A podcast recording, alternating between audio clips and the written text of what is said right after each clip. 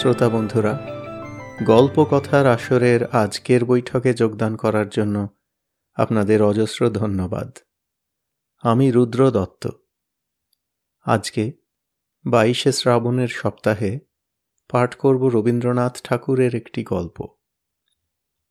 গল্পটি আপনাদের অনেকেরই খুবই পরিচিত নিশ্চয়ই, কিন্তু রবীন্দ্রনাথের অনেক সৃষ্টির মতোই বারবার বিভিন্ন সময়ে বিভিন্ন দেশকালে এই গল্পের কাছে ফিরে আসার নতুন নতুন সার্থকতা পাওয়া যায়।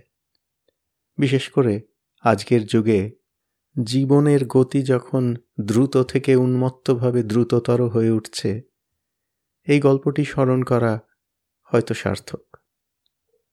আরম্ভ করছি আজকের পাঠ। রবীন্দ্রনাথ ঠাকুরের গল্প লিপিকা গ্রন্থের অন্তর্গত ভুল স্বর্গ।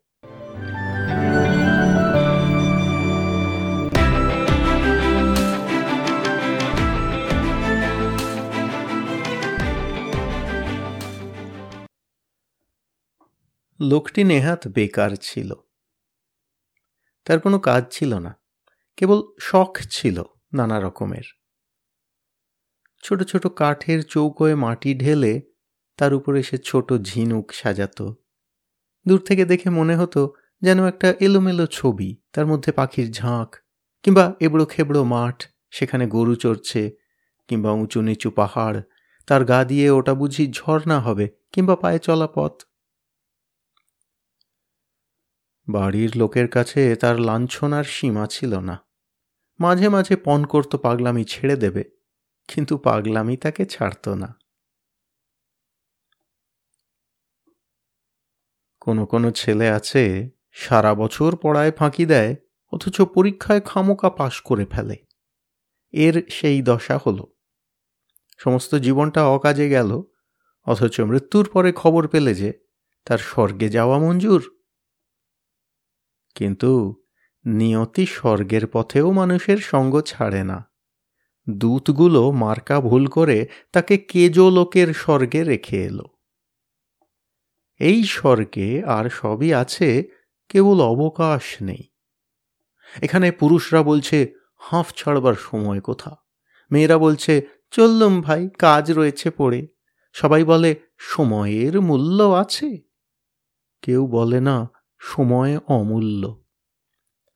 আর তো পারা যায় না বলে সবাই আক্ষেপ করে আর ভারী খুশি হয়। খেটে খেটে হয়রান হলুম, এই নালিশটাই সেখানকার সংগীত। এ বেচারা কোথাও ফাঁক পায় না, কোথাও খাপ খায় না। রাস্তায় অন্য মনস্ক হয়ে চলে, তাতে ব্যস্ত লোকের পথ আটক করে। চাদরটি পেতে যেখানেই আরাম করে বসতে চায়, শুনতে পায় সেখানেই ফসলের ক্ষেত বীজ পোঁতা হয়ে গেছে।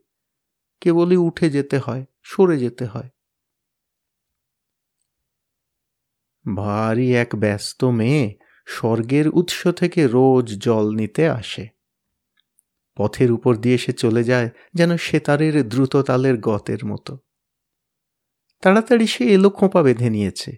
তবু দু চারটে দুরন্ত অলোক কপালের উপর ঝুঁকে পড়ে তার চোখের কালো তারা দেখবে বলে উঁকি মারছে। স্বর্গীয় বেকার মানুষটি একপাশে দাঁড়িয়েছিল। চঞ্চল ঝর্নার ধারে তমাল গাছটির মতো স্থির। জানলা থেকে ভিক্ষুককে দেখে রাজকন্যার যেমন দয়া হয়, এঁকে দেখে মেয়েটির তেমনি দয়া হল। আহা, তোমার হাতে বুঝি কাজ নেই। নিঃশ্বাস ছেড়ে বেকার বললে, কাজ করব, তার সময় নেই। মেয়েটি ওর কথা কিছুই বুঝতে পারলে না। বললে আমার হাত থেকে কিছু কাজ নিতে চাও? বেকার বললে, তোমার হাত থেকে কাজ নেব বলে দাঁড়িয়ে আছি। কি কাজ দেব? তুমি যে ঘোড়া কাঁখে জল তুলে নিয়ে যাও, তারই একটি যদি আমাকে দিতে পারো। ঘোড়া নিয়ে কি হবে? জল তুলবে? না, আমি তার গায়ে চিত্র করব। মেয়েটি বিরক্ত হয়ে বললে, আমার সময় নেই, আমি চললুম। কিন্তু বেকার লোকের সঙ্গে কাজের লোক পারবে কেন? রোজ ওদের উৎসতলায় দেখা হয়, আর রোজ সেই একই কথা, তোমার কাঁখের একটি ঘোড়া দাও, তাতে চিত্র করব। হার মানতে হলো, ঘোড়া দিলে। সেইটিকে ঘিরে ঘিরে বেকার আঁকতে লাগল কত রঙের পাক, কত রেখার ঘর। আঁকা শেষ হলে মেয়েটি ঘোড়া তুলে ধরে ঘুরিয়ে ঘুরিয়ে দেখলে। ভুরু বাঁকিয়ে জিজ্ঞাসা করল, এর মানে? বেকার লোকটি বললে, এর কোনো মানে নেই। ঘোড়া নিয়ে মেয়েটি বাড়ি গেল। সবার চোখের আড়ালে বসে সেটিকে সে নানা আলোতে নানা রকমে হেলিয়ে ঘুরিয়ে দেখলে। রাত্রে থেকে থেকে বিছানা ছেড়ে উঠে দ্বীপ জেলে চুপ করে বসে সেই চিত্রটা দেখতে লাগল। তার বয়সে এই সে প্রথম এমন কিছু দেখেছে যার কোনো মানে নেই।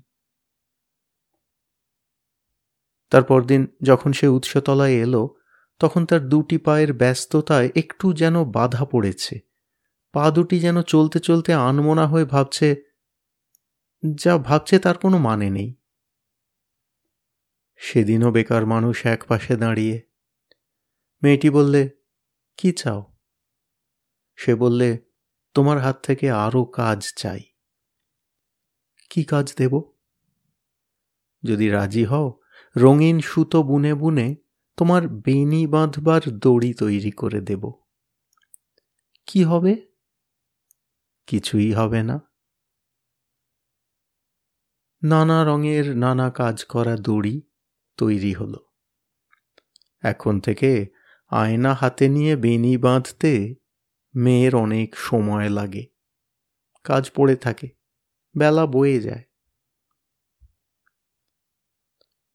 এদিকে দেখতে দেখতে কেজো স্বর্গে কাজের মধ্যে বড় বড় ফাঁক পড়তে লাগল। কান্নায় আর গানে সেই ফাঁক ভরে উঠল। স্বর্গীয় প্রবীণেরা বড়ও চিন্তিত হল। সভা ডাকলে, তারা বললে, এখানকার ইতিহাসে কখনো এমন ঘটেনি?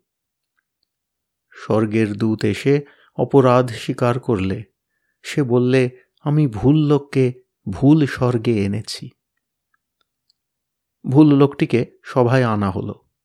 তার রঙিন, পাগড়ি আর কোমরবন্ধের বাহার দেখেই সবাই বুঝলে বিষম ভুল হয়েছে। সভাপতি তাকে বললে, তোমাকে পৃথিবীতে ফিরে যেতে হবে। সে তার রঙের ঝুলি আর তুলি কোমরে বেঁধে হাফ ছেড়ে বললে, তবে চললুম।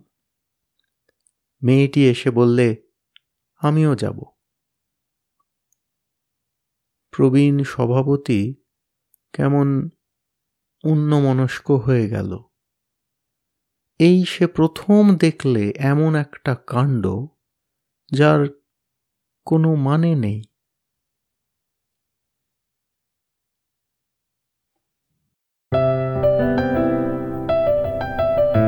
আপনাদের মতামত আমাদের জানাতে ভুলবেন না কিন্তু, শ্রোতা বন্ধুরা। আমাদের ওয়েবসাইট গল্প কথার আসর dot org G O L P O K O T H A R A S O R dot O R G